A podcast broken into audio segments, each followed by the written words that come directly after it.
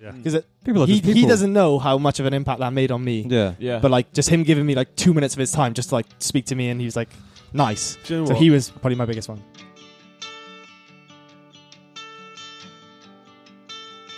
Hello and welcome to the UK Surf Show. We are your hosts. I'm Pete. I'm Mitch. I'm Alan. And I'm Logan.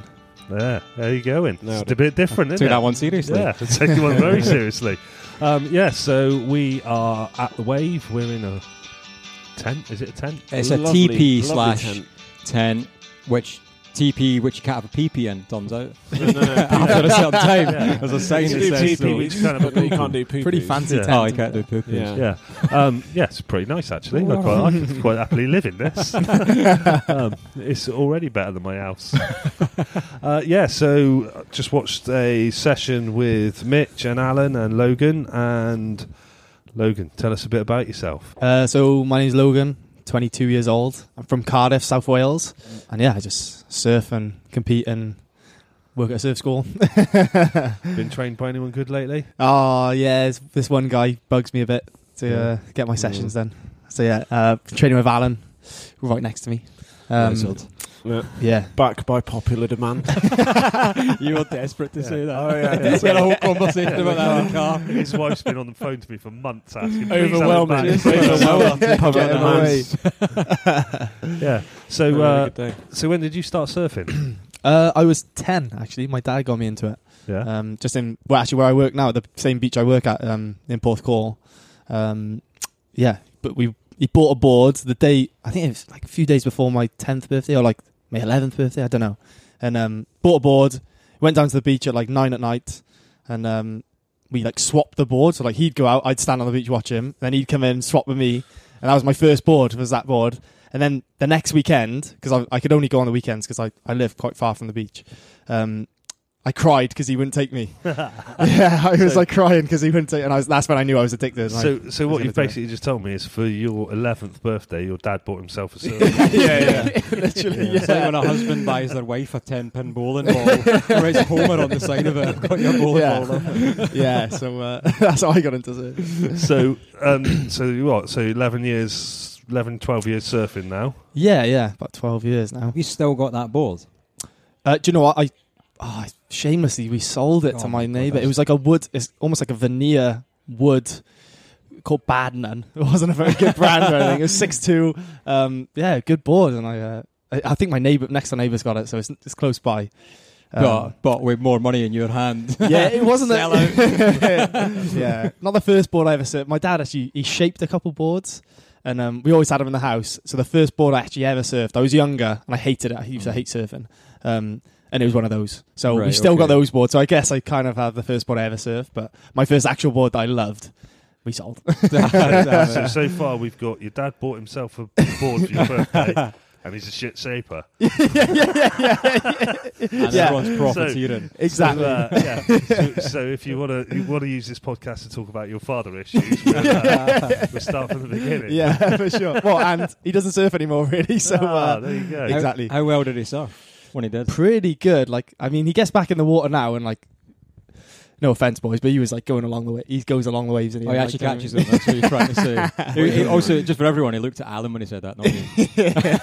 Not me. Wow, 4 good ones in the last session. So yeah, no one's counting though, are they? Well, I'm definitely counting. Yeah. To be fair, mate, from the first time you surfed here, yeah. And I saw you. Well, I saw your feet more than your head actually. That's time. Improvement. Yeah, that's a massive improvement. Today you look much better on the wave. Actually, thanks very much. That's coming from you. Like, I know. That's a compliment. Yeah, they come rarely, so take them when you get them. I was really shocked when I came out, and you were very nice. Yeah. Thanks, mate. I wouldn't trust that. There's something going on there. I think it was improvement. I did wonder. Yeah, there's some kind of ulterior motive to this niceness, but. No, I think we just maybe you changed. Maybe it's a bandana, mate. It might be. I've got to wear it now because my hair gets in my eyes. To be honest, and it's bugging the shit out of my wife, so I'm not cutting it. What did you say when Pete turned up? You were like, Glastonbury's that way. Woodstock's finished, mate. Yeah, just arrived from the 1970s. Just his horse is parked outside. Wait, my mum told me I look cool, so I'm fine with that. You're rocking it, mate. Yeah. So surfing then. Long distance to travel, so surfing weekends. So when did it become apparent that you were properly addicted. Oh, literally, like I said, like crying literally the next weekend I couldn't go. So I had some really, my neighbours, they're crazy, but they got into it, luckily for me. So after school, some days they would take me, but it was often just begging my parents on the weekend. Just I'm about 45 minutes away from like where I work, yeah, which is the beach I surf at all the time. So yeah, just beg them to take me. And then I used to get the train to the Gower, so that was like an hour and a half. I'd get that after school when I was a little bit older. Like a lot. I used to do that a lot. And my friend would pick me up. I'd be like begging the train, the man on the train to like let me on my board. Because for some reason they have a rule where you're not allowed to sit your board on a train. Oh, really? So there'd be people on there with bikes and stuff. And I was like, please, like I'll buy another ticket for my board. Please, just I just want to go surfing. People on there drinking cans of Stella. Yeah. They don't say anything to them. A little boy with a board. So I used to do that. And then I got a car and it just like everyone who gets their first car, yeah, it just changes everything, doesn't it? So, yeah, totally. You know, your first session as well, that first time you surfed. How did you pick it up? Like that day, was it quite natural? It's hard for me because I had kind of surfed before. Like I knew like what surfing was about. It wasn't like I just went down and didn't really know anything about it. Like my dad surfed and he'd taken me before, but that was the one where I was old enough. I didn't get cold. Do you know what I mean? Like when I was little, I used to get cold, and so I could like do a pop up and like in my head, my first session, I'm pretty sure I was like it was like 1 foot. But really clean. Yeah. So I was on like unbroken-ish kind of waves, like just going straight, but I could kind of do it. So in my head, I was ripping my first session. I don't think I was, but I loved it. I was like fully. It just took that session, and I was addicted. Because I've got no doubt in my head that first wave you had was probably better than all the waves I had today. In 2 sessions of the wave, I've got no doubt that's true. Yeah, it's one of those moments in life. Quiet. Yeah, I was staying quiet. I was just in the background. Yeah. Sticking out of the, did you not hear me whooping and hollering? Oh, yeah, you're not out yet. I caught an amazing right. I went along it and everything. Yeah, you boys were doing a lot better on the right than the left. To be fair.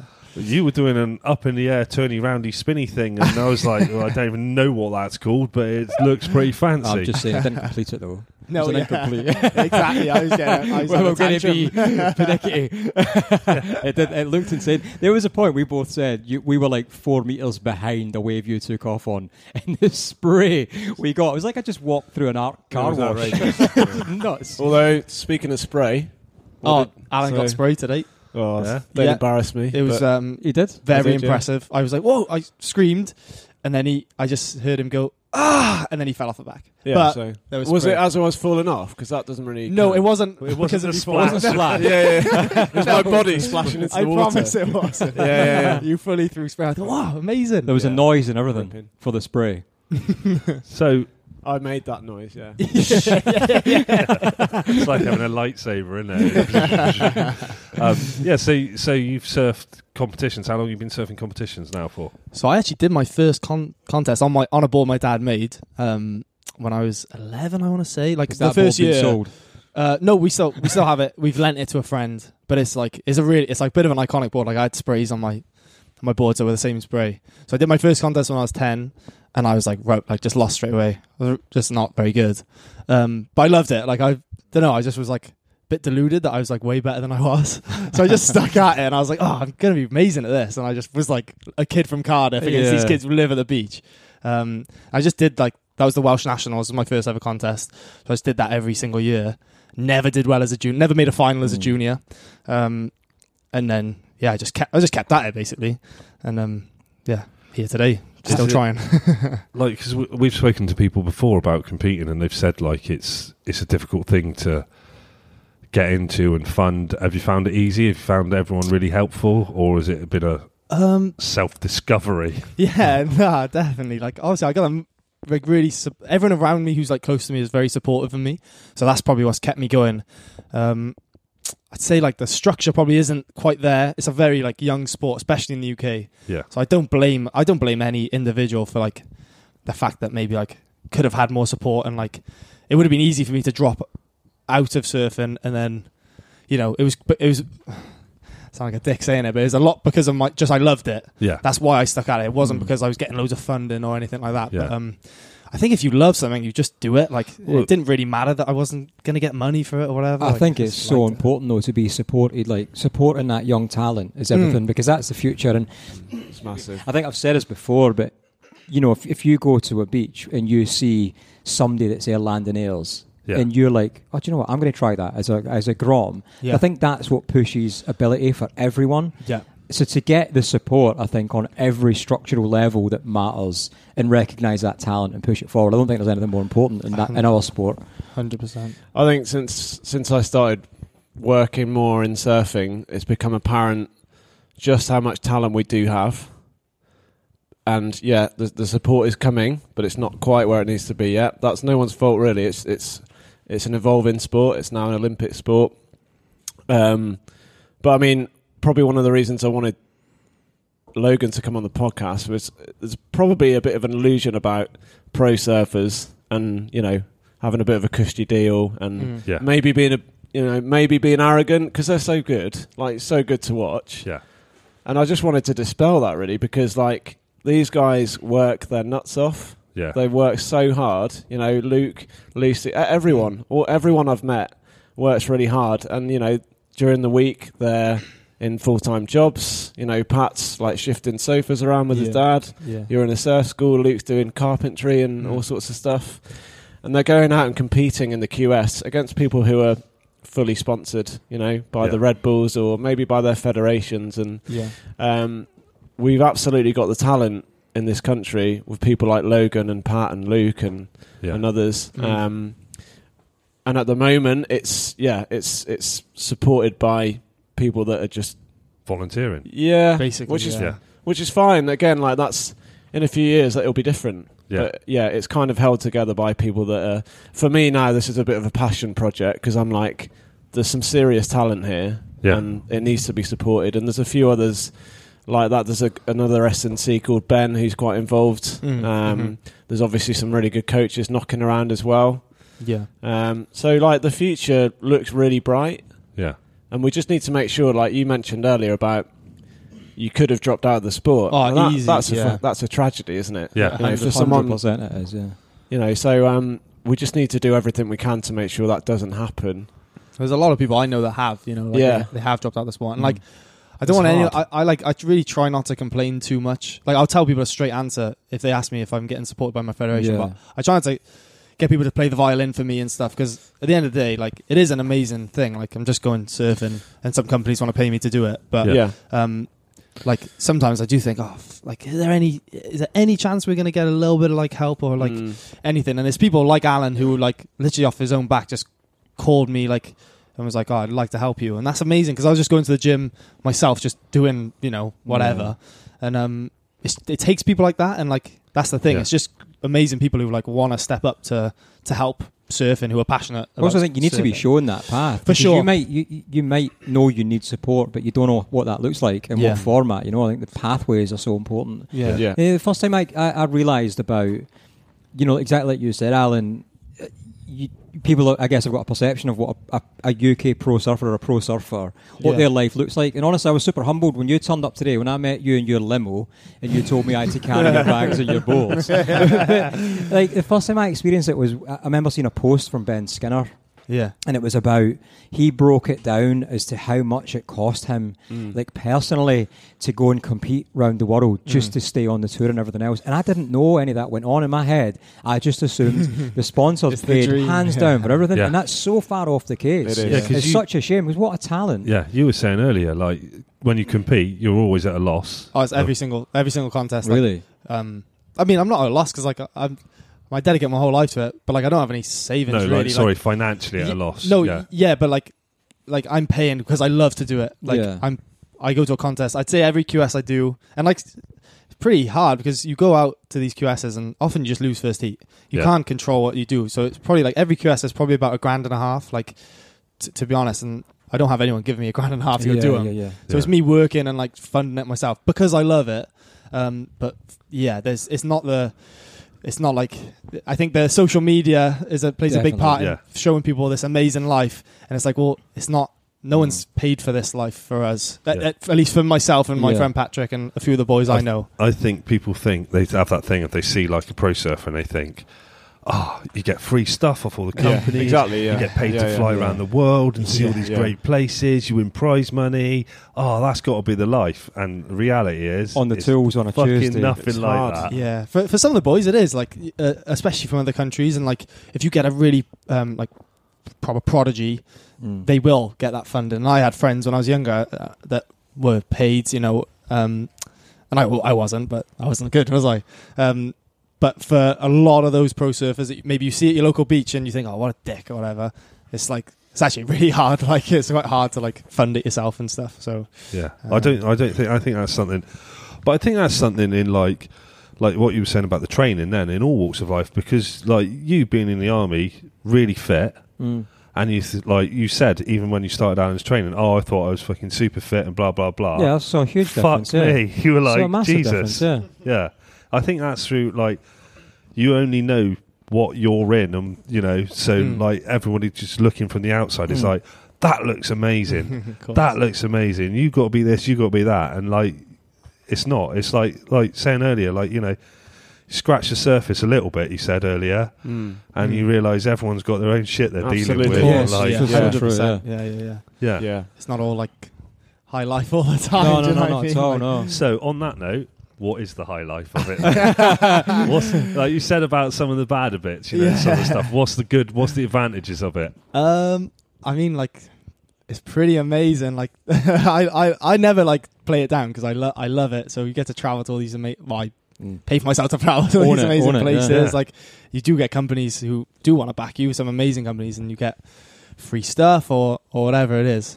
And you get people who want to make you really fit and strong. So that's good. But yeah, I don't know. I think social media is like the best parts. So if you just look at my Instagram, there you go. That's the high life. Yeah. Because all the other shit I do isn't as nice as that, I guess. So I mean, like, some questions we normally ask is like all the places you surfed, if you could just pick one of them for the rest of your life, that was it, you could just surf there, where is it going to be? Oh yeah, that's a really hard. The Boar. Yes, Alan Boar. Yeah, there we go. Once a month. I thought you were going to say the Wave Garden, guaranteed every day. Probably for me, I've been really like fortunate to travel lots of places. It'd probably be Lower Trestles.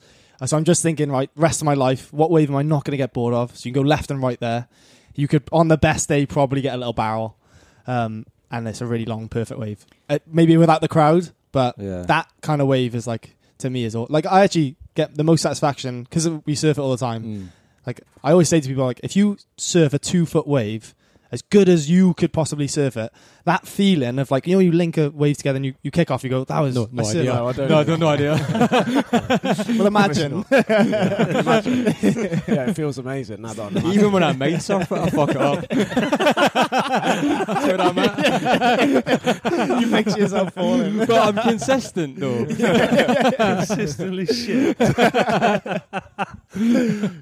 So you've answered that in such a different way to anybody I've heard answer that question before, because normally have I done it wrong? No. Normally what I've heard is that I would just go to the wave where I've had my best waves in the past. You've actually put some thought into why you would surf that. I think about a lot of shit. Like, someone answered it before as well, like, if you're going to surf that wave, you've also got to think you've got to live in that place as well.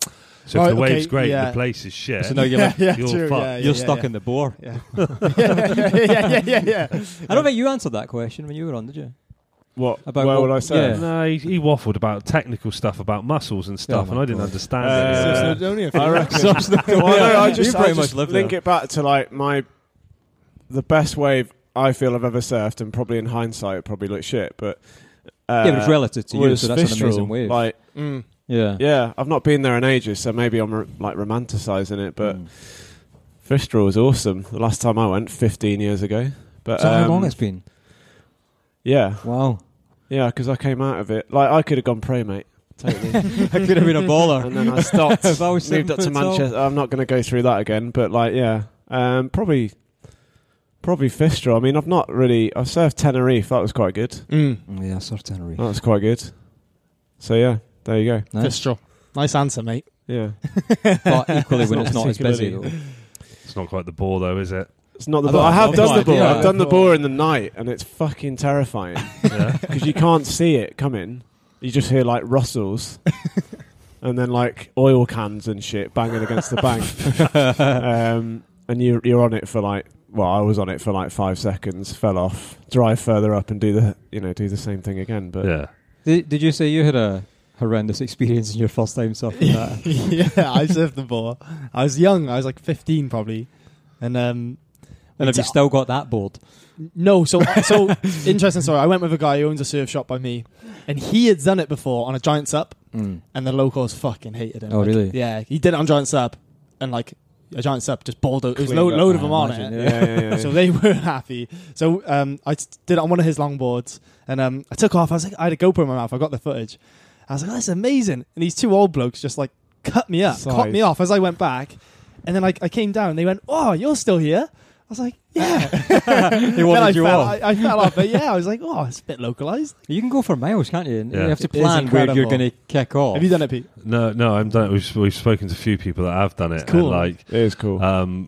Pete Abel, who runs King's Surf School in Morganporth, he's done it a load of times, and he was saying like some of the places you get on it, you can be on it for like 5-6 miles or something like that. Insane. Like, that's ridiculous. That's a leg burner. Muddy Brothers. That's what they're called, isn't it? The Muddy Brothers. Yeah, Muddy Brothers around there. Yeah. What experience though! I'm going to tick off, eh? Yeah. So and then often there's another one, worst wipeout. Do you know what? I think actually my worst wipeout. I had duck diving. It wasn't actually like falling off a wave. I find I can kind of fall off and then just like if you dive down, when you fall, like dive, you kind of know-ish when you're going to fall. You kind of sometimes you don't, but sometimes you get a feeling. It's like dive down. But I was duck diving.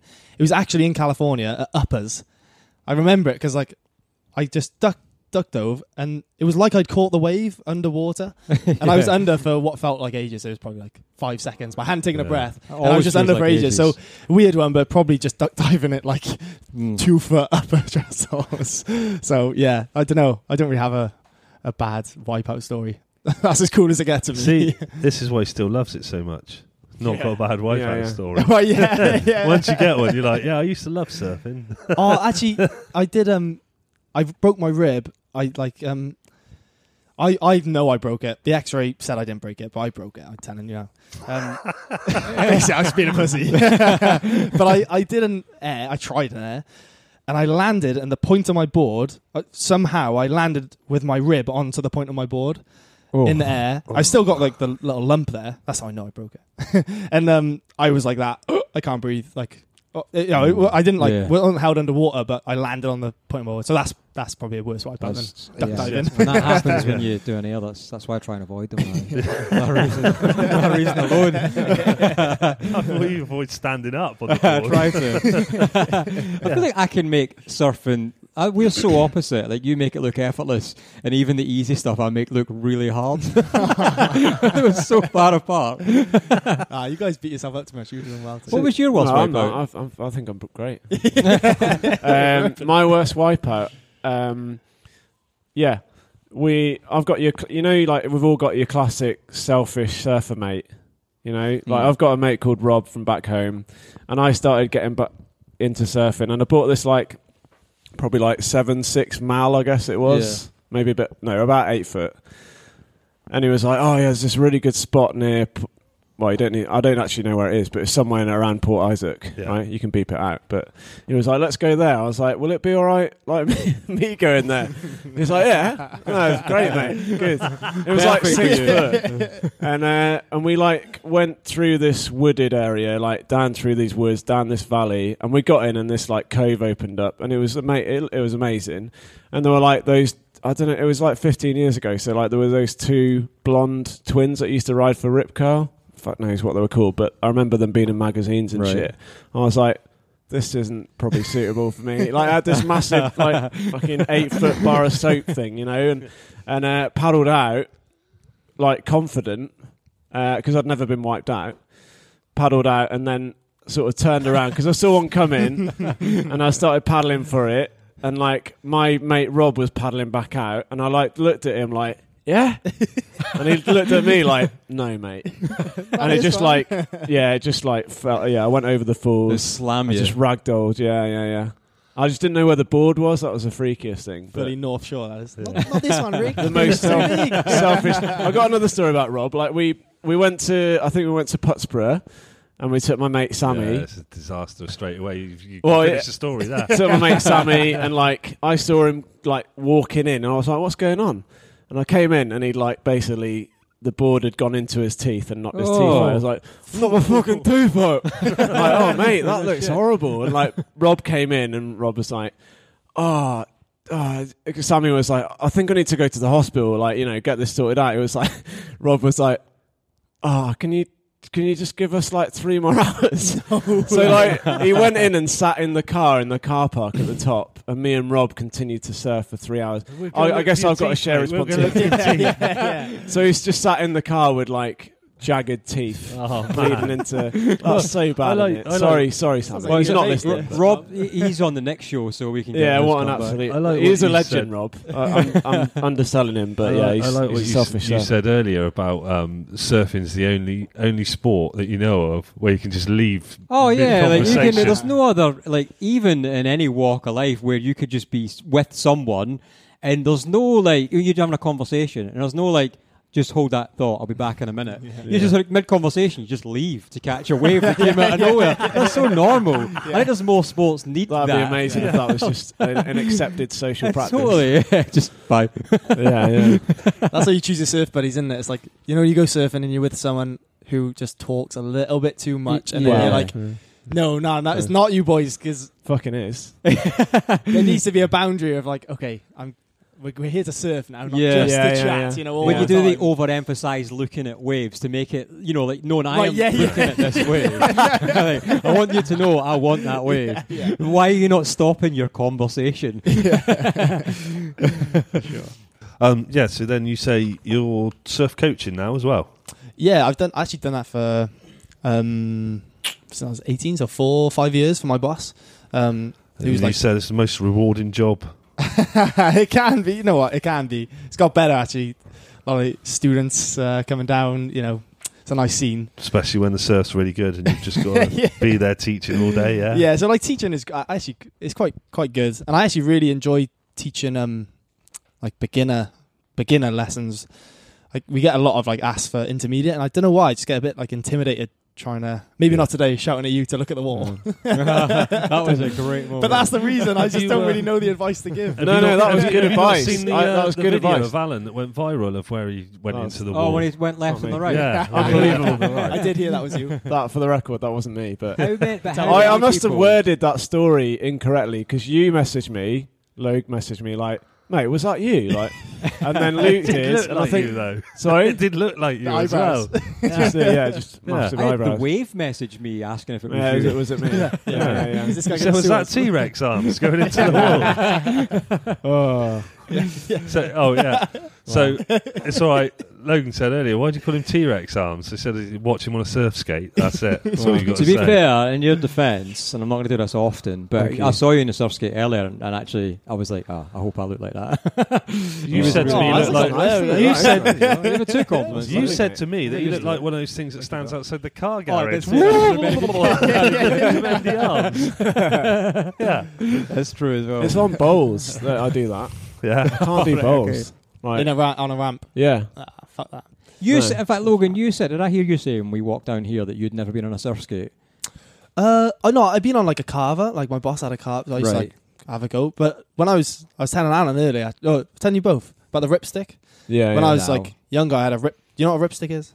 I remember ripsticks. You don't remember ripsticks? They like had 2 wheels and they were like. You like wiggle around on it. Yeah, it was like a shopping trolley. Yeah, they were the true surfs. They were the original like surf skates. Yeah, I don't understand how you make them work. So, like, yeah, because I couldn't get to the beach, so I was like, right, I'm gonna surf out in my street. Yeah. So I just used to like ripstick. I burned through the wheels. For Christmas, I'd asked for new wheels for my ripstick, and that was like that's my surf skate experience. So Pete pointed out earlier my style's terrible. He was like, "Oh, you actually you want to do it like this? You do?" Because I was ripsticking along on your surf skate just then, and he did it properly. Well, no, the reason I brought it up was because when you said, oh, I've never really been on one, because I said to you, didn't I, Alan? I was like, look at his arms, look at position of his arms. It was like you were surfing. Oh, yeah, but that's I just do it like I'm surfing because I'm rather than surf skating to surf. Yeah, so it wasn't his arms were in the right sort of position, but it was the body movement. It was just sort of like and wiggle your bum. It's like, what are you doing, man? I'm on freedom. Life. So we're going to have to bleep all this out. Everyone wants to hear a bit of Desiree on the radio. It wasn't that good. They were picking up on the surf trip. Yeah, I'd rather be home eating toast. Rather have a bit of toast. Yeah, rather have a bit of toast. Best line in a song. I know. Yeah, so sorry, we were actually talking about your coaching. Oh, yeah. Before we all got sidetracked, this happens a lot. Yes, I work at a surf school, and I quite like working at a surf school because it kind of... I remember when I first started and we were teaching people just how to catch waves on the belly. So when you do a surf lesson, you don't just say, right, out the back then we'll start surfing. It's very from the start. And I remember I asked my boss, I said, is this not just boring for them, just catching waves on their bellies? And he's like, no, they've never done it before and it's the first feeling they're ever going to get. And it actually, every time I do a lesson, it opens my eyes oh, this is a totally new experience for these people. Mm. So it kind of makes me frothing every time I do it. And I'm like, oh, okay, 10 more people know how to surf now or whatever it is. So I get a lot out of the beginner stuff, and then I'm a bit intimidated to do intermediate stuff. Do you know, I find that interesting about the so some of the surf schools I've worked for don't do, as ISA teach you to get people to catch a wave prone, trim left and right, get them out the water, then go through the pop-up. Yeah. So they get that understanding of what it feels like to trim left and right before they stand up. And I always include that. But actually, a lot of the surf schools I've worked for are don't do that. Just get them straight in, get them in the water, maximise their time in the water. I'm sort of I would rather give them that feeling because then they know what to expect. 100%. So I don't want to do a shameless plug, but I'm going to do a shameless plug because it's not shameless. My boss, he's treats me like I'm his son. You know, he's massive reason why I'm in this position. He's going to sell you. Yeah. I was just going to say we're going back to daddy issues. No, but he's amazing. Full circle. So Porthcawl Surf, that's where I work, and it is. You can't surf. If you can't catch your own wave, you can't surf. You actually can't. You can't surf. So a lot of surf schools will just pull people into waves. You're not learning anything. You just learn how to stand up on a wobbly thing, and then you'll try and surf yourself. You don't know how to read waves. You don't know what waves are a good wave or a bad wave. So in our lesson, you only need one lesson at our surf school, and then afterwards you can just practice. So we teach you the safety, how to catch your own waves, most importantly, and then how to stand up. Even if you don't get it on your first lesson, it's just practice. That's all it is practice. So I will big him up that that is the best way. He says, oh, maybe it isn't the best way, but it definitely is, because a lot of people leave surf schools, they want you back for more lessons. Yeah, 100%. But for us, we hire the boards out. So if people come back, they can just hire and practice. So we try and teach people actually how to surf. I think it's so important. I think, I think that about the wave.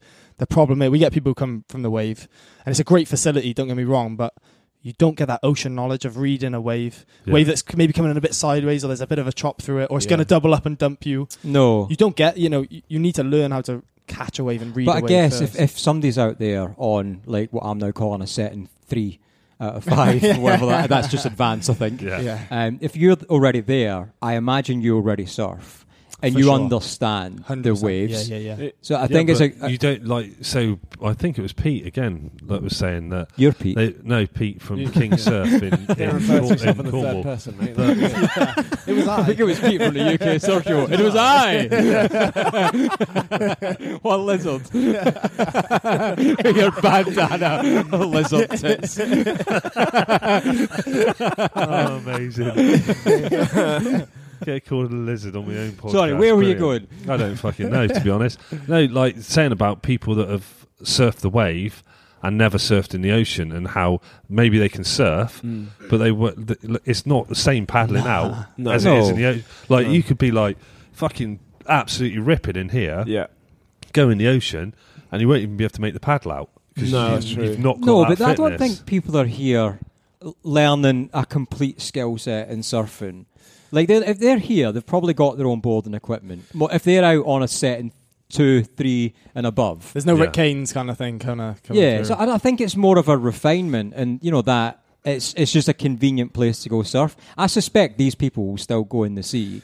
The pool is still wind effect. He still gets chopped. Yes, you don't have to read the wave. And actually the takeoff's not as hard as it seems. Yeah.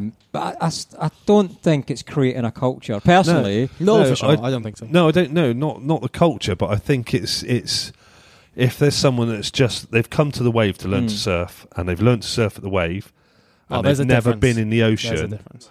There's a big difference between surfing in the ocean and surfing at the wave. And that person's got a lot of money if they're all just spending their whole time never going surfing. Guy. Oh, yeah. I heard you say that. That's pretty mental. That you tell me about that, or was that you? I heard about it. So what was it? I reckon it's an urban legend. I think it is an urban legend. I think it is. It's quite nice. It's probably Phil. Just a dude that... Yeah, maybe it's Phil. He's always here. He is always here. He lives here. Or maybe it's like, maybe it's Sasha. Yeah. Yeah, it's just Sasha, isn't it? Yeah. But I think if you... In athletic... or any population, really, like, this is a place that you come to refine movement and technique... And you need to be presented with the conditions of the ocean and be able to read the ocean. But if you're able to, most people, if you give them, if you allow them to repeat movements and just practice movements enough, most people in a closed environment, that is, most people are quite good at transferring that to 100%. An open environment and like picking the right tool at the right time. It takes time, but really good athletes, you know, you might teach them stuff in a very closed environment where you're controlling everything.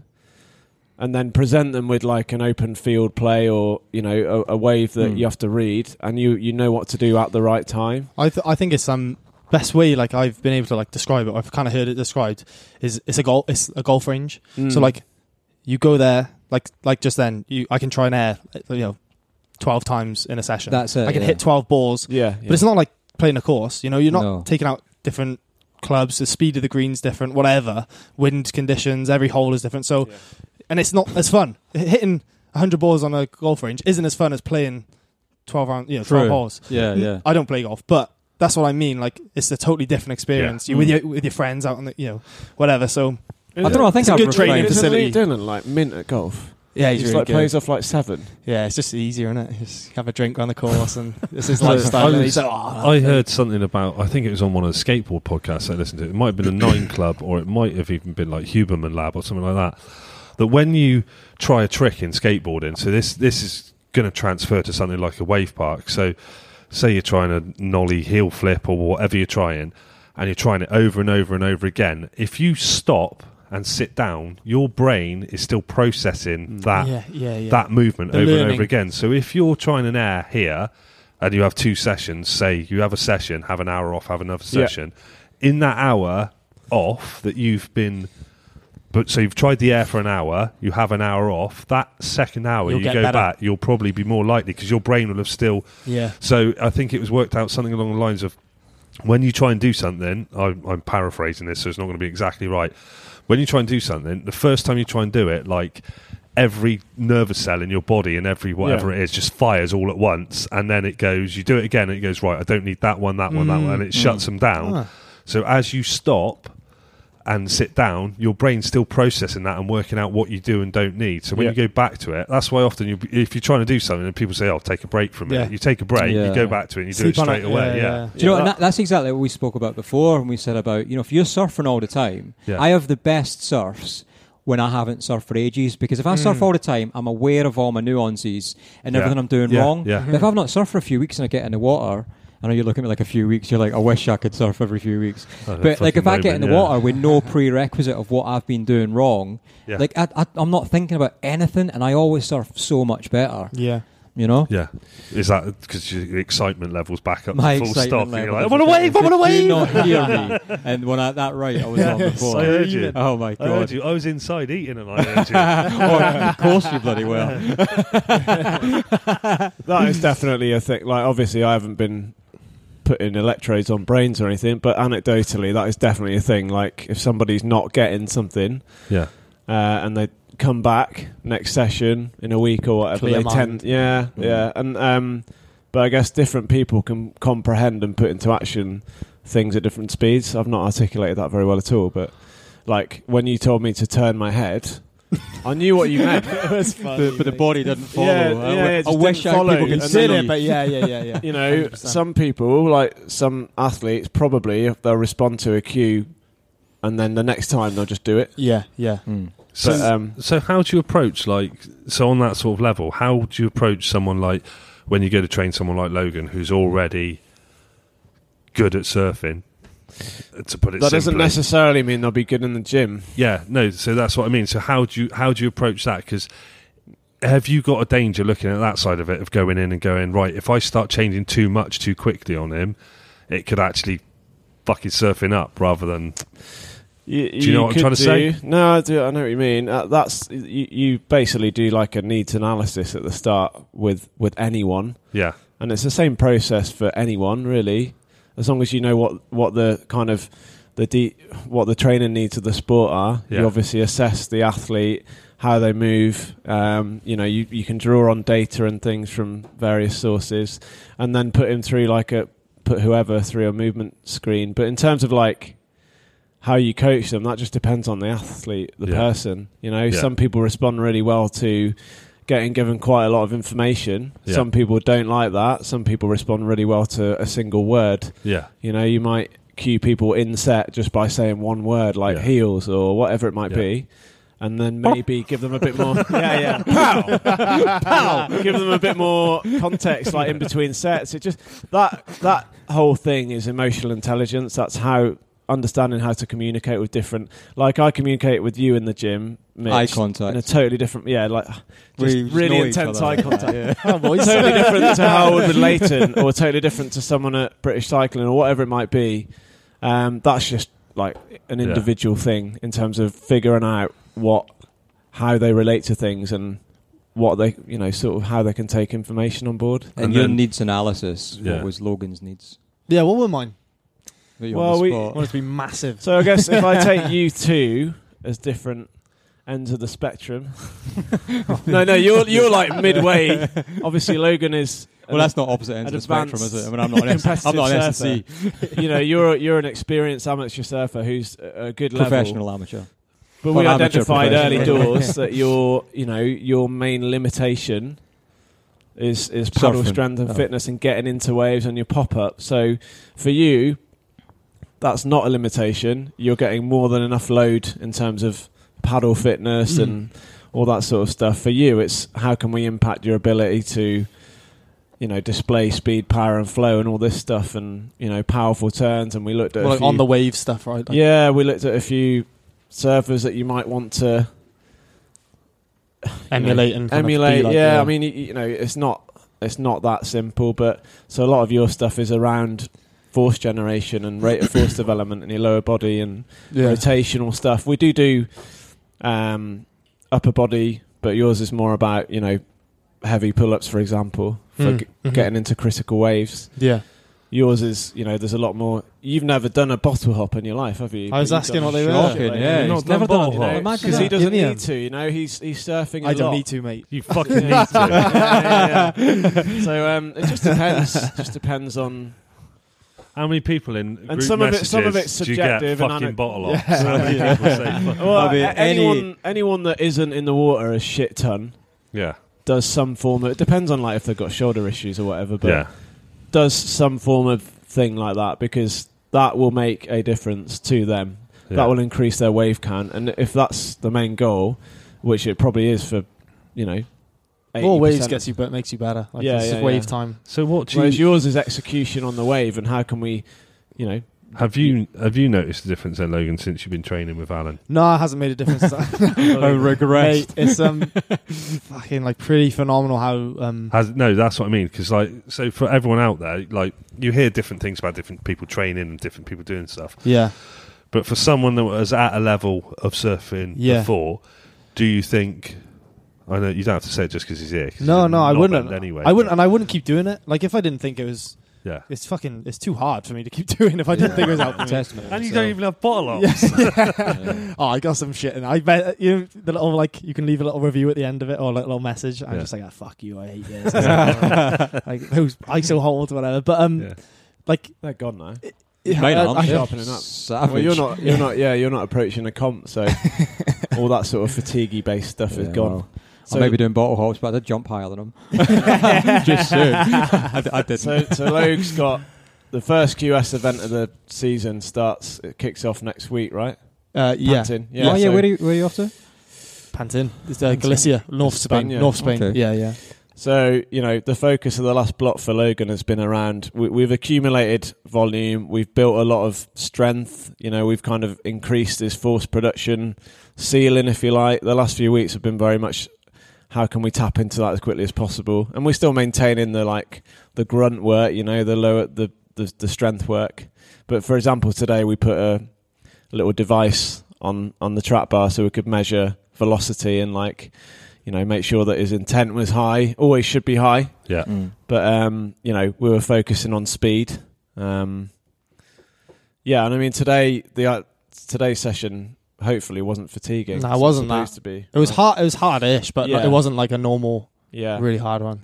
Whereas you're training through, you know, and you're in basically a constant state of fatigue at the moment. Well, to be honest, I feel fine after my sessions. Not like you're not like fucked all the time. Yeah, but your session, you shouldn't be too fatigued. Like that's a bit of a myth in terms of I don't know, if you're looking at building muscle, you don't need to absolutely kill yourself. Yeah. In fact, the more tired you are, the less likely you are to recruit more muscle fibers. So we're not building muscle in mine then, because I'm fucked at the end of the stack.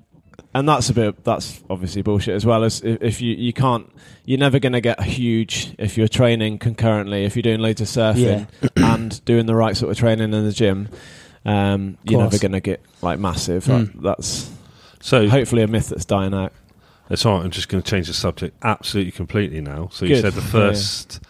Competitions next week. Yeah, I mean, obviously we've had a few contests already, but the first, so that the QS system has been you kind of do half years now. Yeah. So this is the start of the 2022-2023.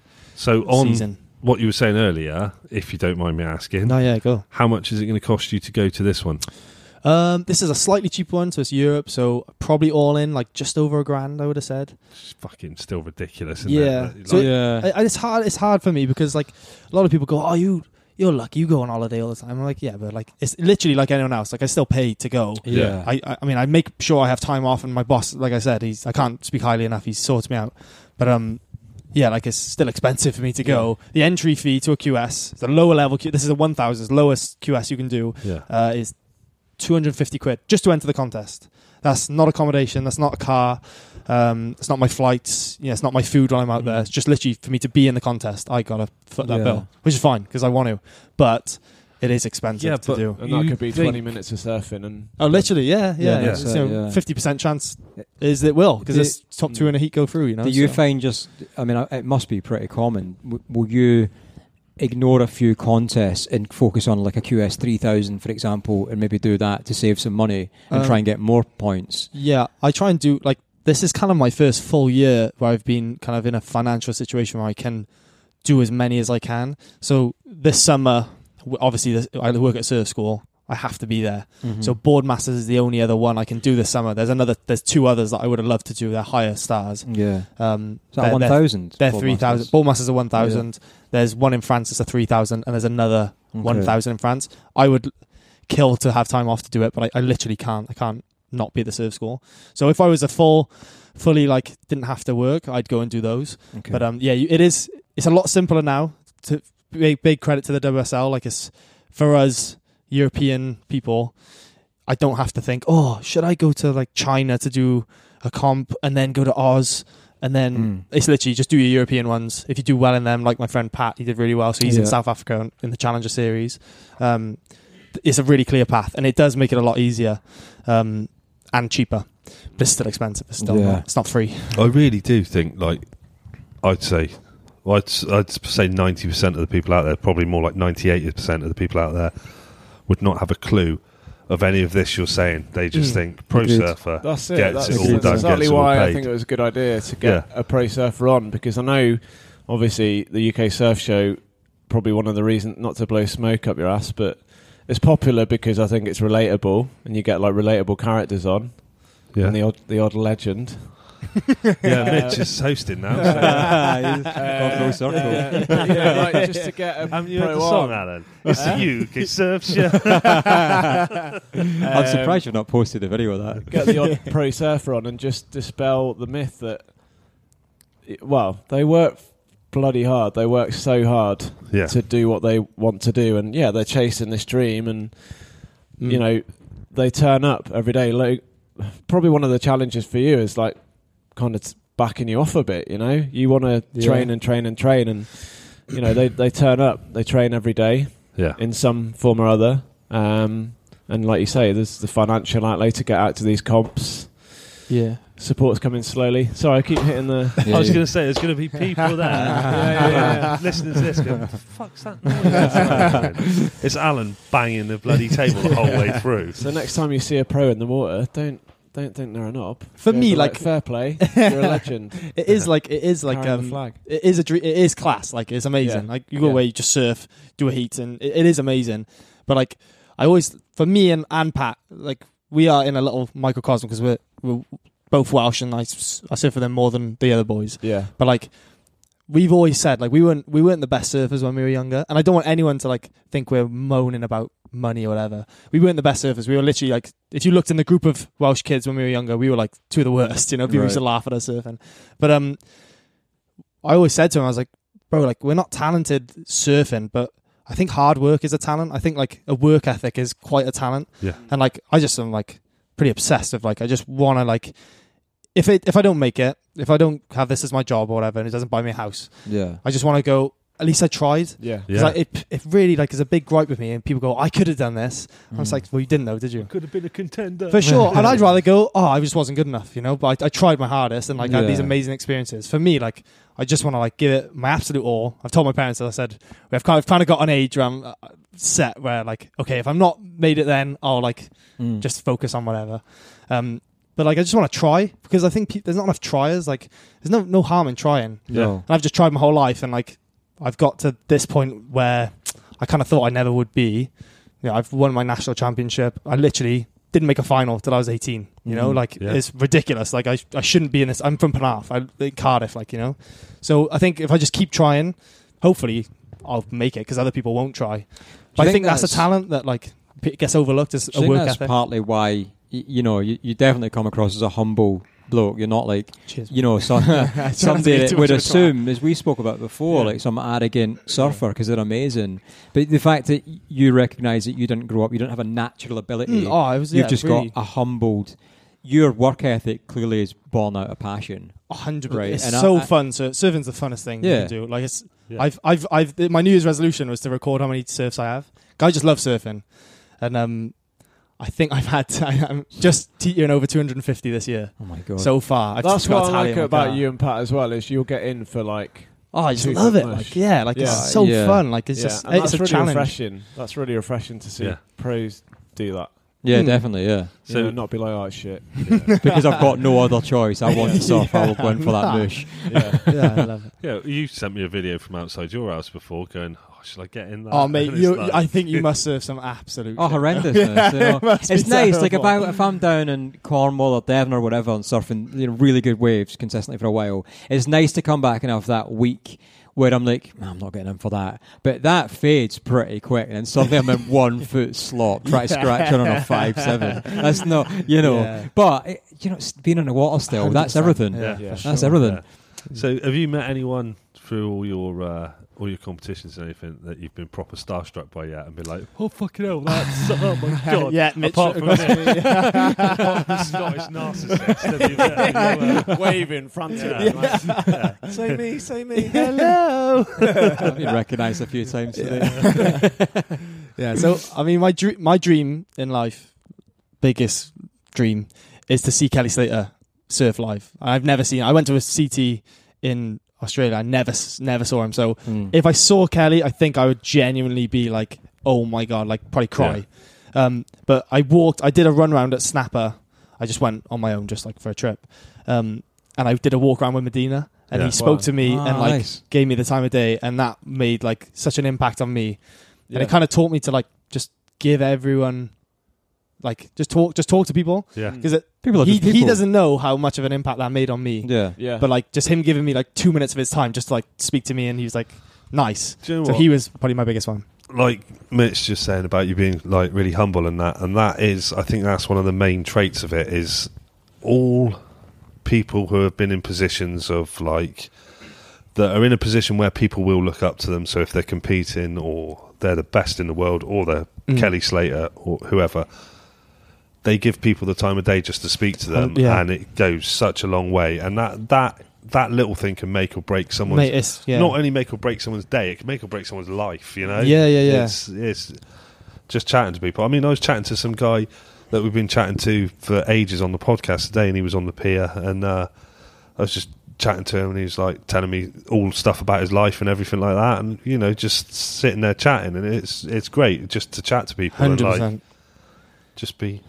just be nice. Yeah. Be nice. Fucking nice to people. It doesn't take a lot of just effort, don't be a twat, like. Yeah. But I think that's right in that. You're just a little bit of a twat. You know, going back to what we said before, though, I think you're still young. We're only a few years apart. These two are like way, way past that. Dinosaurs, like T-Rex, like, isn't it? T-Rex arms and lizard tits. But like you are at your age and your outlook on surfing and your ability, like you're such an ambassador for this sport, and what a shame it would be for you to lose that passion based on lack of support and the lack of, I can't fund doing this the rest of my life to get somewhere. But equally, tying that back into a facility like this, The Wave, I think the beauty of that is, and I think, you know, you probably agree, like, you know, the waves we get in the UK are probably one of the biggest holdbacks in pushing boundaries for surfers. Definitely. But somewhere like this, you can come and you can, like you said, you can do 20 airs in one session. When there's no wave. Exactly. It doesn't matter about reading the wave, because if you're doing the air, you're doing a wave in the sea, you would know you can do that on. Yeah. So you're just replicating what Alan would call, you know, the muscle memory of it. I think that's what will give us the ability to be on the same par as the rest of the world. As a performance centre, I think that's so important. Yeah. Is it quicker to get here now than to work? It's a close second. It's like, as the bird flies, it's a lot further, but it's pretty quick to here. So it's about 15 minutes more than my journey to work, which is not too bad. Like, you know. Do you think that British surfers might have an advantage in the QS? Because sometimes the waves the events that I've watched in the QS, waves aren't great, are they? Sorry, I keep knocking the table. You fucking do. Sorry. Cut that out, mate. I'll cut you out. You cut it out. That's That made my life easier if you just cut it out completely. If anyone's cutting anyone here, I'm the Scottish one. Do you think that helps? Because sometimes you're going to turn up to a competition, it'll be like... Yeah, it's funny. It's funny because like I do often hope for bad conditions. Like I remember at the Welsh, you came and supported me. I was like, I kind of hope it's small, you know. I hope it's like. Is that when he had a hoodie and flip flops on? Mate, it was windy as fuck. What's your problem with that? What's your problem with hoodie and flip flops? I was right at the beach. Who wears a hoodie and flip flops? I was basically naked. Cold. It may not be cold enough to need to put shoes on. We were all wrapped up. And all sorts, mate. I was basically naked. I'm on your side. Yeah. You're Scottish. You think it's bloody. You were in bloody Devon in January in bloody shorts and a t-shirt. That's lovely. I remember being on exercise and I had to go for a brief. We were in the camp area and I was in civvies, like civilian clothing. I was wearing boardies, flip-flops, with snow on the ground. It was cold outside. I only had to walk across into this other room to do a brief. So I put like my North Face jacket on. North Face plug. I put my North Face jacket on, who I've totally sold out, by the way. It's just footballers' wives' clothing. And somebody said to me, I didn't know what it was at the time. I never heard it. But he looked at me, looked at my flip-flops, looked at my jacket, and just went, "Are you an oxymoron?" And I was like, I know what that means. Yes. It's like... people in camouflage jacket and high vis jacket and camouflage trousers. Do you want to be seen or not? Mate? Make up your mind. Do you know? I reckon that's like one of the biggest myths in surfing, right? So like, people say to me, because I surf obviously year round, they go, "Oh, you must be used to the cold." I honestly think I get a bigger pussy every year. I think I get colder and colder. I'm like, I need a warmer. I need more wetsuits so I have a dry one. Like I hate the cold so much. You say that, you're on a 3 mil today. Yeah, true. I think you're just July. It's June, mate. It's July. Yeah, but I'm still up north. It's cold up north. So. Just let them to have a conversation. I'll just shut them off and we'll carry on. Do you find it more difficult surfing in the winter then when it's really cold? Like thicker wetsuits, does that make a big difference to you surfing? Definitely. You know, like the first session, we've all had it. You put your boots on, and you're like, oh my god, this is horrible. You put your gloves on. So it definitely makes a difference. And it's funny. As British surfers, we don't adjust our boards. So I remember watching Ben Gravy. He had a vlog and he weighed his winter gear. And it was a stone, 12 pounds. I think that's a stone. 14 pounds, 12 pounds. 14 pounds. 14 pounds is a stone, isn't it? Oh, fucking hell. I mean, does it change the story? Right, it weighs a lot anyway. And we don't change our boards at all. And for me, like, my boards are very specific volume to my weight. Mm-hmm. So, like, that's the biggest thing for me is my equipment feels different. And then I'll surf through the winter and then I'll have a QS or a contest in a different country. And I go out there and I'm like, bloody hell, these waves are powerful. And my boards feel totally different and everything. So I think, like, obviously, it'd be great if we could all change boards all the time. Yeah. Yeah. But I think that's the biggest thing I notice. Surfing through the winter, obviously it's colder, it's harder to get in, less light. But my equipment feels totally different. So working with Fourth is really good because we can refine that and stuff. But and what do you prefer between both? If you had the option of a complete set of both kit, what would you prefer, a winter board or a summer board, whatever that looks like differently? Oh, summer, because you're in warmer. Okay. So who are your sponsors at the moment then? So I'm really lucky to be supported by Animal. They're like kind of my main sponsor, so they support me with clothing and you know, they do help me to get to some of my contests as well, which is really great. Fourth, Luke Hart, Fourth Surfboards. I've come on board with his boards just organically. Like, I wouldn't even plug him really because he's not that kind of bloke at all. He never asked for like anything off me. But I went through a stage of just buying boards. Yeah, we've all done that. Mm. And I like started working with a shaper from the UK, and I was like, wow. I got it. I understand. You know, the whole, like, I get a custom. I was like, oh, whatever. Yeah. You know, these boards, you get them out merit because it's the best. But working with a UK shaper, like, has changed my surfing experience for sure. And working with someone who listens to you, who actually listens to your feedback or, like, I want this, I want that. And he's, like, he's really good. And then if we go for more, like, wetsuits, sea skins, they're amazing. Yeah, shameless plug. But I've got a few amazing companies that are really generous and support me. So yeah, quite lucky on that front. Yeah, that's cool. So like that does help. That's something that obviously helps. Do you know, it's a big boost mentally as well. I remember being like a kid and like having my first sticker and like how much that kind of drives you on. You're someone believes in me. Like, you know, someone like, I was rubbish. Yeah, they sent me a sticker and a T-shirt, but that was like huge for me. So that's still huge for me now. For sure. You've seen the back of my van. That's just holding your van together. Actually, it's cool. What you just said about someone believes in me, that's something that's really stuck out to me in the last, 8 months I've started working with more pro surfers, is when you start helping them in the UK, because of the support thing, and it's down to a few good people, basically, it's almost like you've saved their life. Like, I can't believe it. They talk about you in like such high regard. Yeah, they say like, you know, you've done more for me than you'll ever know, and all this like really nice stuff. And you're like, I've just written some programs for you. You know, like that really comes across. I'm still waiting for my invoice off you, mate. I'm worried. I'm like, massive. No, but that goes a long way, Alan. Like the time you've given all of us, actually, mate, I don't want to. That wasn't aimed at me. It was just more like... No, but I'm aiming it at you. I'm saying you are the example of exactly what Logan's saying. You know, you believe you're supporting him for his talent and giving him that... You know, the thing we said before about you might not know what you need. No, for sure. But he does from that perspective and the other people and the other parts of it. And actually, the progression is working so far. Yeah. I'm definitely seeing the benefits of doing...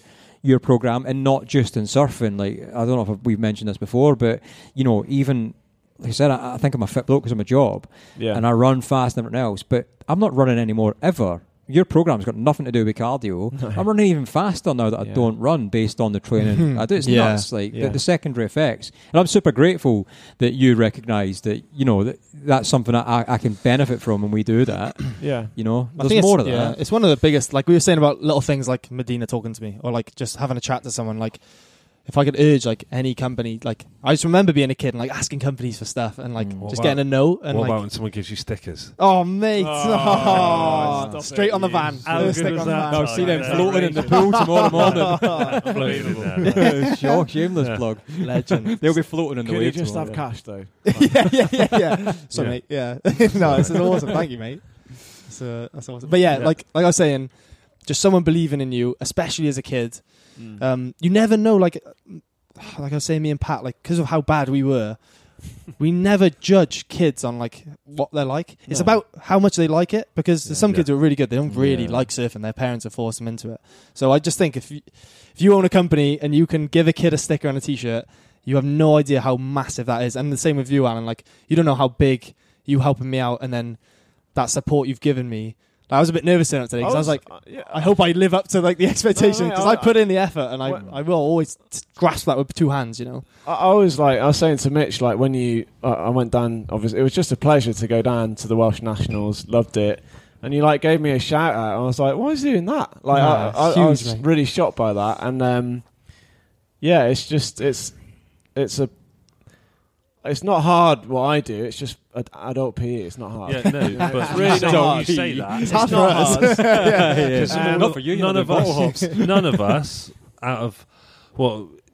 say none of us knew what we were doing. Like, so you've got one. Yeah, but why would you? I wouldn't know how to paint a house. Yeah, but no. Like what I'm saying, you're saying it's not hard, but you've got one pro surfer, one super fit army guy, one ultimate loving fighting machine, and all three of us didn't know what we needed to do in that training scenario to make us better and fitter. And you know, I'd say Mitch probably thought he had a great understanding of fitness and everything. I thought I knew what I was doing ish, you know. But I've come to the conclusion now in my life that I know nothing about nothing, and the older I get, the more I forget. So I've just given up. So, but you know, like you've taught all of us in this room, and a load of other people out there that I know of that have been in contact with the show, saying, "Oh my God, the stuff Alan's done, just little things, it seems like, have made such massive differences in people surfing." So that's insane, I mean, like you've got like full endorsement from two or three pro surfers that I've seen so far. The Scottish surfer, narcissist. And that's the one you're in my phone as now. Is that right? Yeah. I've got you as do not answer. And the UK Surf Show fellows, like you know, loads of people are just saying like the things you're doing have made such a difference in the surfing. So you're doing something right, and for you to say, yeah, it's not difficult what I do. There's like so much knowledge in that T-Rex sized brain of yours that like it's making a massive difference to a lot of people's lives, and like helping people in surfing, like you're saying, like how difficult it is or how difficult it's been to try and get help and try and move forward, and for someone to come along and just go, here you are, actually I know what you need to do, come and try this. It's made a massive difference. So, and also you know, you're not just pushing out a generic program. You everything you're doing is tailored. The time you must put into all of our individuals, it does take, you know, time. But I love it, you know, so it's just a pleasure to do it. Do you love it? Don't get me wrong, do you love it more than your wife and kids, because you spend a lot of time on it? So no, I love my wife and kids. Can we stop piping Alan off now? Like? No, hey, let me say more. The thing I got from Alan, right, I asked him, we were at the Welsh Nationals, and I was like, mate, do you not just get bored of talking about training? And he went, never. He was like, I never get bored of talking about it. And I was like, okay. The class, like I would definitely say with this guy. You did hear his podcast, didn't you? I listened to both episodes. Well, I am aware that it's boring to other people. No, it's not boring. It's not boring, it's class. Do you know what? When we sat there and recorded it, he came round to my house, we sat there, me and Leighton, and we recorded it with him. And like, who did? Like, Monobro. Yeah, and we were like, how long have we been recording for? And Alan's like, what's that, about an hour, 2 hours? I was like, 3 hours and 45 minutes. That's ridiculous. Yeah. I mean, you can't have too long of a podcast. There's another guy called Ben who works with Pat. Yeah, and a few others. Does he at the table? And I. Sorry. Does he keep hitting the table when he talks as well? No, he just keeps his hands in his pockets. Yeah. He's very professional. But yeah, I mean, we often we talk quite a lot about various things with British surfing and stuff, and We always have an agenda when we get on the phone, and we never get round to it. Yeah. We just talk about training, which I'm aware is just probably so boring. Like, if people walk past me, they'd be like, "Mate, you are an absolute nose." Like, yeah. But you know, it's a passion. That's like, amazing. I know it's probably more just working with people. Yeah. Like the actual technical bit isn't hard. It's not hard. Yeah. The coaching bit is hard. You know, like working with people. That's the challenge. Yeah. Right, it's awesome. I love it. Here's a question for you, Logan. I've said this to Alan a few times. You know, Alan, obviously, you grew up surfing, getting back into surfing massively. Like, you really understand the fundamentals of surfing, like from a lot of levels. I'd say I'm ish, but I'm still. You know, everyone's learning, aren't they? Yeah. But you're around high-level surfers a lot. I think it would be beneficial to Alan for a lot of reasons if he'd done a surf coach course. Because you know, if he was here coaching you as an S&C, and I'm sure you've got your own surf coaches and stuff, but like what... I don't actually. Do you know what I mean? Really, like, I've got no doubt you could give positive feedback because what you've done is broken down technique in your role. Yeah. You know. Yeah, what am I doing? It was funny at the Welsh Nationals because like I felt myself... Like obviously I'd... You were coaching me before I carried his board down to the water's edge and I was like, mate... Just do it better. This is all going to be about wave selection. And I caught myself. I was like, "What am I doing? Like, I haven't got a fucking clue." Like, but I do like to, like, I'll come and watch people like Joel Gray, Llewellyn Whitaker, like really good coaches, coach here at the Wave and various other spots. Because that, to me, well, I just find it really interesting. But that's your porn, isn't it? Love it, yeah. I love seeing good coaches. He's like, in the corner like that. Yeah, Alan's in the corner. I do want to do that. In the corner on coach hubs. Broken his monobrow. Yeah. The first thing I want to do is the surf lifeguard course. Not because I want to be one, but I feel like now I've gotten back into surfing. I've got kids. I've sort of got, you know, an obligation to not die, you know. Mm-hmm. And... I like the fact that you've got to cover that 400 metres in 7.5 minutes. That's quite a nice goal for me because, ironically, I don't train that much myself, you know. So if I've got that, like, I want to book into it in September and try and crack that. And then hopefully by winter I'll be like, well I know I'll probably be all right in most conditions. 400 metres swim. 7.5, 400 metres. Let's fucking do that in 4. I know you struggle. Yeah, I at the moment, I'm at, like, just under 8, so it should be fine. But it's just a nice little target. I think last recorded swimming I've got on anything was 100 metres. 100 lengths of the pool. Oh, flipping. And that's an hour and 6 minutes. Oh, you do lengths. I normally just do depths, but it's normally like one depth. What is it? It was half. Yeah. I'll go to the pool and, like, you know, G myself up, do some kind of structured warm-up because I'm a nerd, but then you'll get like a 60-year-old bloke or lady just knocking out lengths for fun. Flying. Like, how are you doing? Oh, man. And I'll get to 16 lengths, which is obviously 400 metres, like unbelievable. Like, I didn't stop.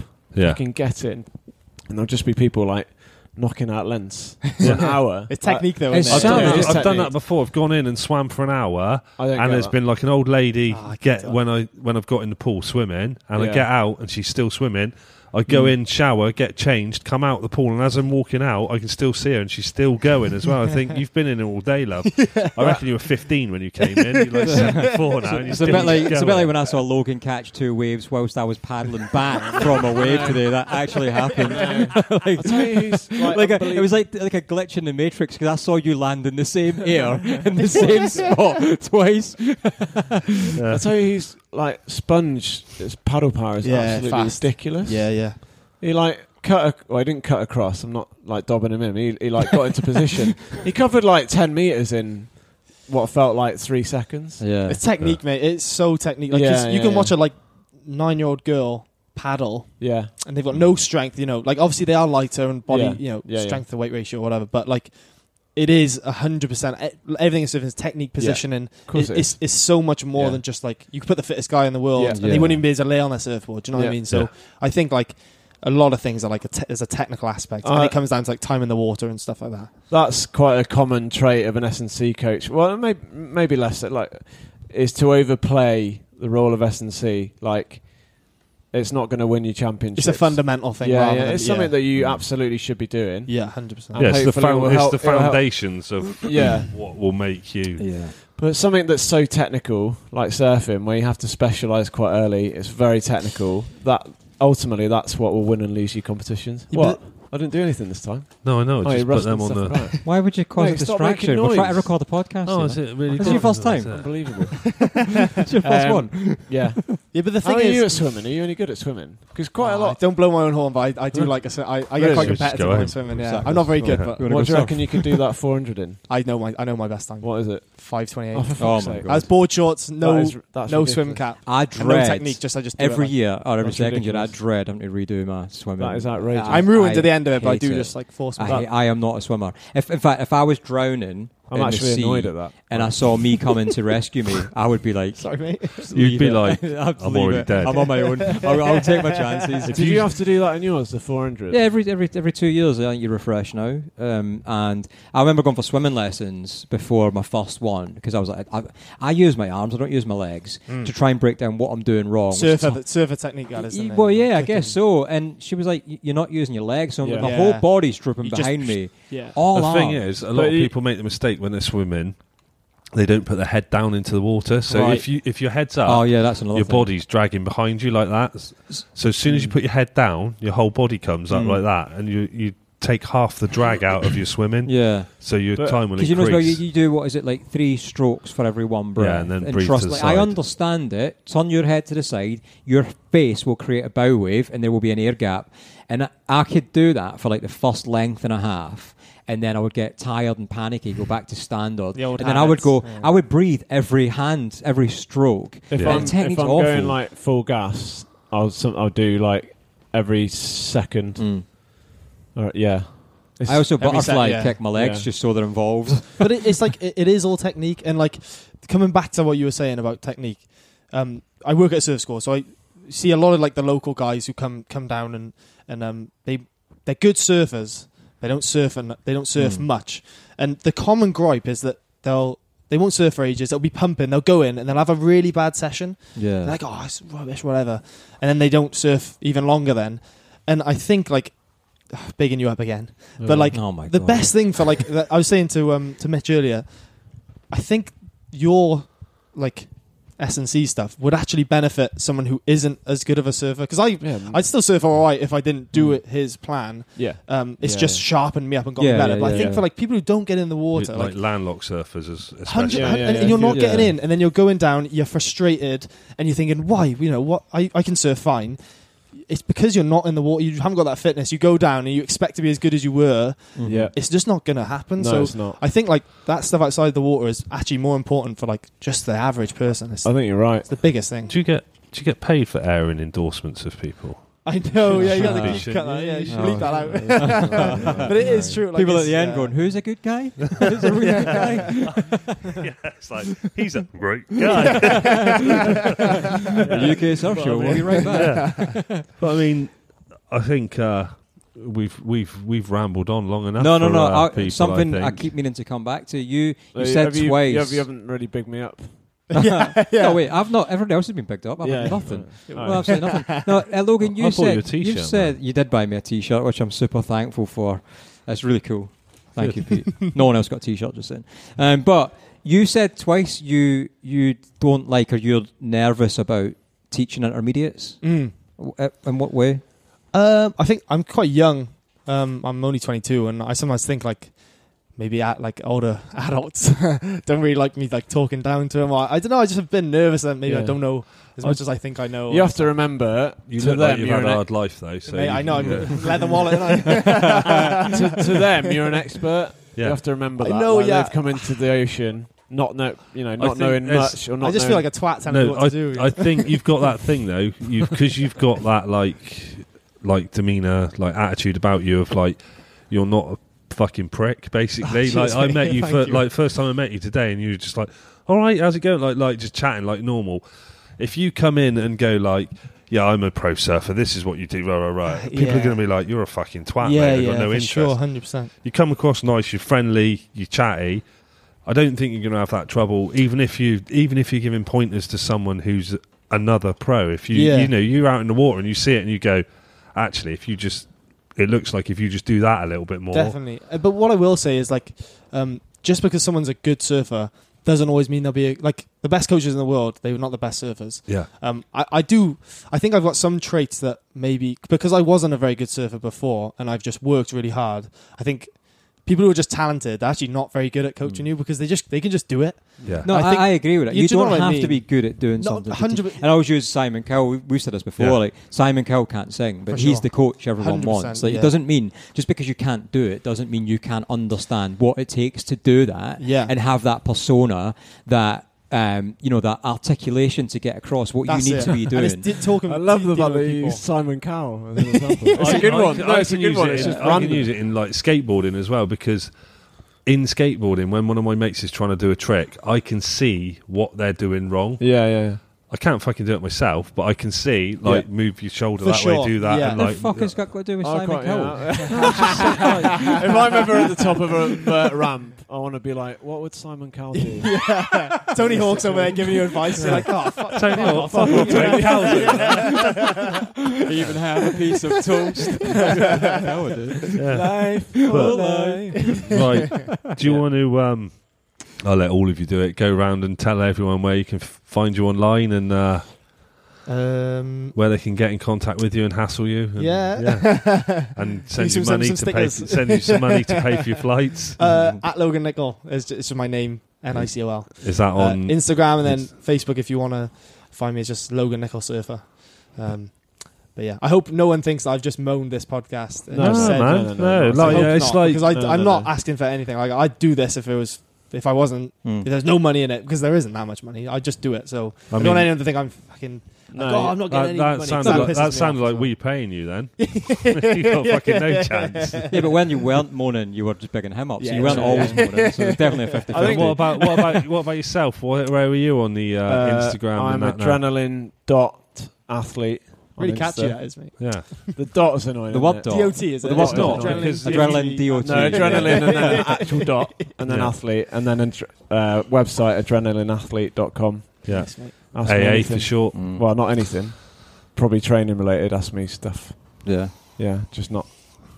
3 o'clock in the morning, we're going to get a taxi back to Cardiff. And I don't think you've ever mentioned what you are. Do you know what, Pete? I don't actually think I've ever taken the opportunity to try and plug my Instagram or social media on here, and I'm going to reserve and keep that because I think it would be ridiculous to tell people to go on Instagram and find Scottish Surfer. Yeah. Not going to be that shameless. And the fact I've just started a YouTube channel and I've got some really nice content on there that I'd love some support for. That deserves a bit of credit. The video stuff. Yeah, not just the video stuff. The video stuff that then Red Bull then contacted you and said, hey, Scottish Surfer, can we use your content? I mean, don't tell people what it's about. Just let them go find it. Yeah. Like and subscribe. Yeah. Yeah. So yeah, I'm enjoying doing it. To be fair, it's I've come a long way, I think, from that first ridiculous isolation creation video when I tried to surf. What did I strapped a short board foamy to a long board skateboard in March during the first lockdown and try to surf down a slipway into the sea and my pink famous Hurleys, my boardies. It's come a long way since that. In the first lockdown, when everyone went proper nuts. Well, everyone became a personal trainer. Started a clothing business. Or a Beer 52 subscription. Or what? Beer 52. Did you not? Oh, man. No, I missed that one. They put everyone was on it. They used to get eight nice beers every month. Right. Like a sample thing. Yeah, and you couldn't cancel it. It was a fucking nightmare to cancel. Spent a fortune on beers, but it was nice. But. Oh, can I just say thank you to you as well for having me on? Because it means a lot. And this is what we need. Like, it's something that is going to obviously push my own surfing and help me out. So massive thanks. Thank you so much. No problem. It's been my pleasure. That was pretty friendly, wasn't it? Yeah. Right. Yeah. Fuck off, you lot. How do we do a close down when everyone's sat in the room? I don't know. Just say, well, we didn't mention any of the discount codes which we normally do, which are Northcore and Surface, but they're the same as the last episode, so go and listen to them. Yeah, it's a good place to find it. You'll find them discount codes on my social media. I'll do them quickly because the discount code for Northcore is SS Podcast 15, and that will get you 15% off anything you order from Northcore. And the Surface, spelled SRFACE, Surface wetsuits, get 10% off and use the discount code the UK Surf Show 10, all capitals. no spaces. And I should mention Surf Grip as well, because you mentioned him before. Scottish 10. Yeah, use that one for him. He sent me 4 boxes of it to put my put on my new longboard. I haven't got my new longboard yet. Yeah, okay. Because Dom's fucking gone on holiday. Did you put them on the floor and just stand on them anyway? Let's see what they're all about. No. Do you know what? Today, you put them in his I used my boards, my JSOF board, the little cool one, with my surf gripped on it for the first time, bootless. Yeah. And actually, I was like, because I've obviously picked them up a lot because I genuinely liked them. So it was a bit of a, I hope they still work bare feet. Because it's very different, isn't it? There's a lot of grip on a boot. Oh, man. And it... At no point today did it then, after that initial thought when I got in the water, I never thought about my feet on the board once, which tells me that is crazy, perfect. Yeah. That is working really well. I like it. I like the Surf Grip. I'm actually, I guess I'll do a shameless plug while I'm here, which means I need to pull my finger out depending on when this goes out. Yeah. I'll be doing a giveaway with Surf Grip for some giveaway stuff. Details to follow. Well, we might be doing that as well. Oh, is that so? No, not at all. Okay. I pissed on your fire for a second there, didn't I? And also, if you mention Scottish Surfer at the Cheesy Toast Shack, I'm sure you'll get some sort of discount, and I can't promise that on their behalf, but I just want to get Cheesy Toast to Shack in again. I've not mentioned it this time. Cheesy Toast Shack. I'm looking forward to going up to Amazing. You surf in Scotland much? Huh? You surfed in Scotland? Yeah, a little bit. Yeah, cool. Yeah. I presume you just go right up north. Kinda. I mean, we sometimes take the East Coast way. Oh, nice. I'd been there once. On the way up, we had to go to Aberdeen's East Coast there. Yeah. So by St Andrews, there's this place called the Cheese. I heard he's rescued. He saved the guy's life. It was amazing, and then he got toasted after. Blah blah blah. Nah, it was very impressive. There's this place, and it's called the Cheese Toasty Shack, and they do amazing cheese toasties. Have you had one? No. Oh, I just know about it. Every time they send them down the post, they get cold. Yeah, there's all the loads. It's mouldy by the time they get it. You still eat it though. Yeah. So I think that's the most plugs the Cheese Toasty Shack has ever had. I thought I have to get that. Right. Anybody else got anything they want to plug?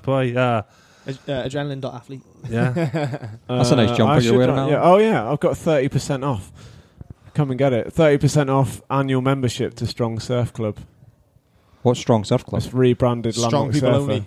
Newer, more improved, just basically a different name. I actually can't believe you're offering any discount because you don't... Your prices are so cheap anyway. Guilty. Do you want to take it back? Give the people what they want. What's 30% off annual membership. What's Strong Surf Club? That's home 30 for the home one. Gym 30 for the gym one. Or Strong Surf Club. That's what Landlocked Surfer was, just to confuse people. So it's like a monthly membership, and you get daily workouts to your phone. Yeah, no problem. Or 1-to-1, but I don't do discount on that. Why have you changed the name? I thought it was Adrenaline Athlete. Oh, for fuck. Yeah, I'm Adrenaline.athlete, and then I've got a membership program, right, where you get daily surf-specific. I hate to use that phrase, but surf-orientated training. Do you train on wobbly stuff? No train. That's got its place. No, it does. But I know how you feel about it. It's just when it's used, in my view, incorrectly, and many will agree with me. That puts people off wanting to do surf-specific strength. I used to hate it. Yeah, I hate going into a gym, standing on a Bosu ball. I know. I was like, I just want to do squats or whatever. Yeah. I know it's boring, but I actually way prefer the way you do it because I just want to. Yeah, it's actually improving you. 100%, yeah, for sure. Like this balance trainer stuff. Alan's so special. Alan's so green. Yeah. It's got its place for sure. It's got its place for sure. And it, if you, the other thing is, let's not over. If you want to put stuff into a program that people enjoy doing, that's got value. If you want to do that, you don't necessarily have to be like there has to be a specific adaptation. Yeah. If someone enjoys doing bench. And I don't think they necessarily need it.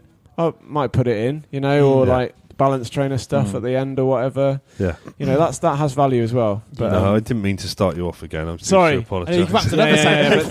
30% off annual memberships. Just give me a shout. You should put little messages at the end of the program on it. It'd be nice to finish off with a nice, fortune cookie type. A personal message. Yeah. Yeah, that'd be a nice touch. I'll take it. Money's on the table or something like that. Yeah. So, So cool. Do you want to go outside, ask any of the people out there if they've got anything they want to plug? Yeah. Wonder if we'll get a free session off, back at the Wave, because we've mentioned them in a positive light so much during this. Yeah. That'd be good, wouldn't it? Well, lovely. Well, if anyone wants Animal stuff, this is a very shameless plug. I know you guys haven't got a code, so it's Logan10. There you go. Going to give you a bit of money off if you want to buy a t-shirt or whatever. So nice. Or I've got Animal stuff now. I'm technically an influencer now. Well, you've not until you've done the unboxing video. Oh, right. I'm wearing it. Yeah, but they've not seen that, have they? They won't see that. They've not seen that yet. Break the illusion. But, yeah. Anyway. Awesome. Animal. Well, we're on about it. No, but like, I think a lot of people wouldn't realise how big a brand Animal actually is. I said this. And, you know, like, that's a brand in the States. People use Animal. And I was gutted when Animal closed down, I think, a year and a half ago, or maybe 2 years ago, whenever it was. And then when they came back, I think Mountain Warehouse bought them out and opened it back up. Like, I think that's awesome to have such a UK strong surf brand back in the scene. I think it's awesome. When you told me, when I was getting like free Animal shit, which I'm very happy about, I told my wife and I told my best mate, like, oh yeah, I'm getting some free stuff. Like, I don't know if you might have heard of Animal. They were like, yeah, obviously I've heard of Animal. So yeah, you do forget that it's quite, back in the day as well, it was quite a prominent brand. Yeah, it's a huge sponsor. Andy Irons. Devon. Andy Irons they sponsored, which is pretty, I remember seeing that. Oh yeah, that's right. Yeah. Man, that documentary is a tearjerker, isn't it? Let's not get onto that. No, start crying. Oh man. Oh, that's a shit note to end on, isn't it? Yeah, well done. Life, oh life, oh life. I'd rather have a piece of toast. Yeah, that'll do. I'm ending it on that. You're not going to do your normal close down? I am going to do my normal close down. Right, so I don't know what I normally say, because it's different with four people just sat on my normal close down. Oh, we won't stare at you. We normally... Yeah. So I think we've done everything we need to do, so I'm just going to say... I'll do your Jerry Springer thing. What? No, I don't want to do that. You want to do it. You still want to do it. You want me to do it? We'll look away. What is this? Okay, so... Well, thanks for listening. And don't forget... What? Take care of yourself and each other. Bye. Nice.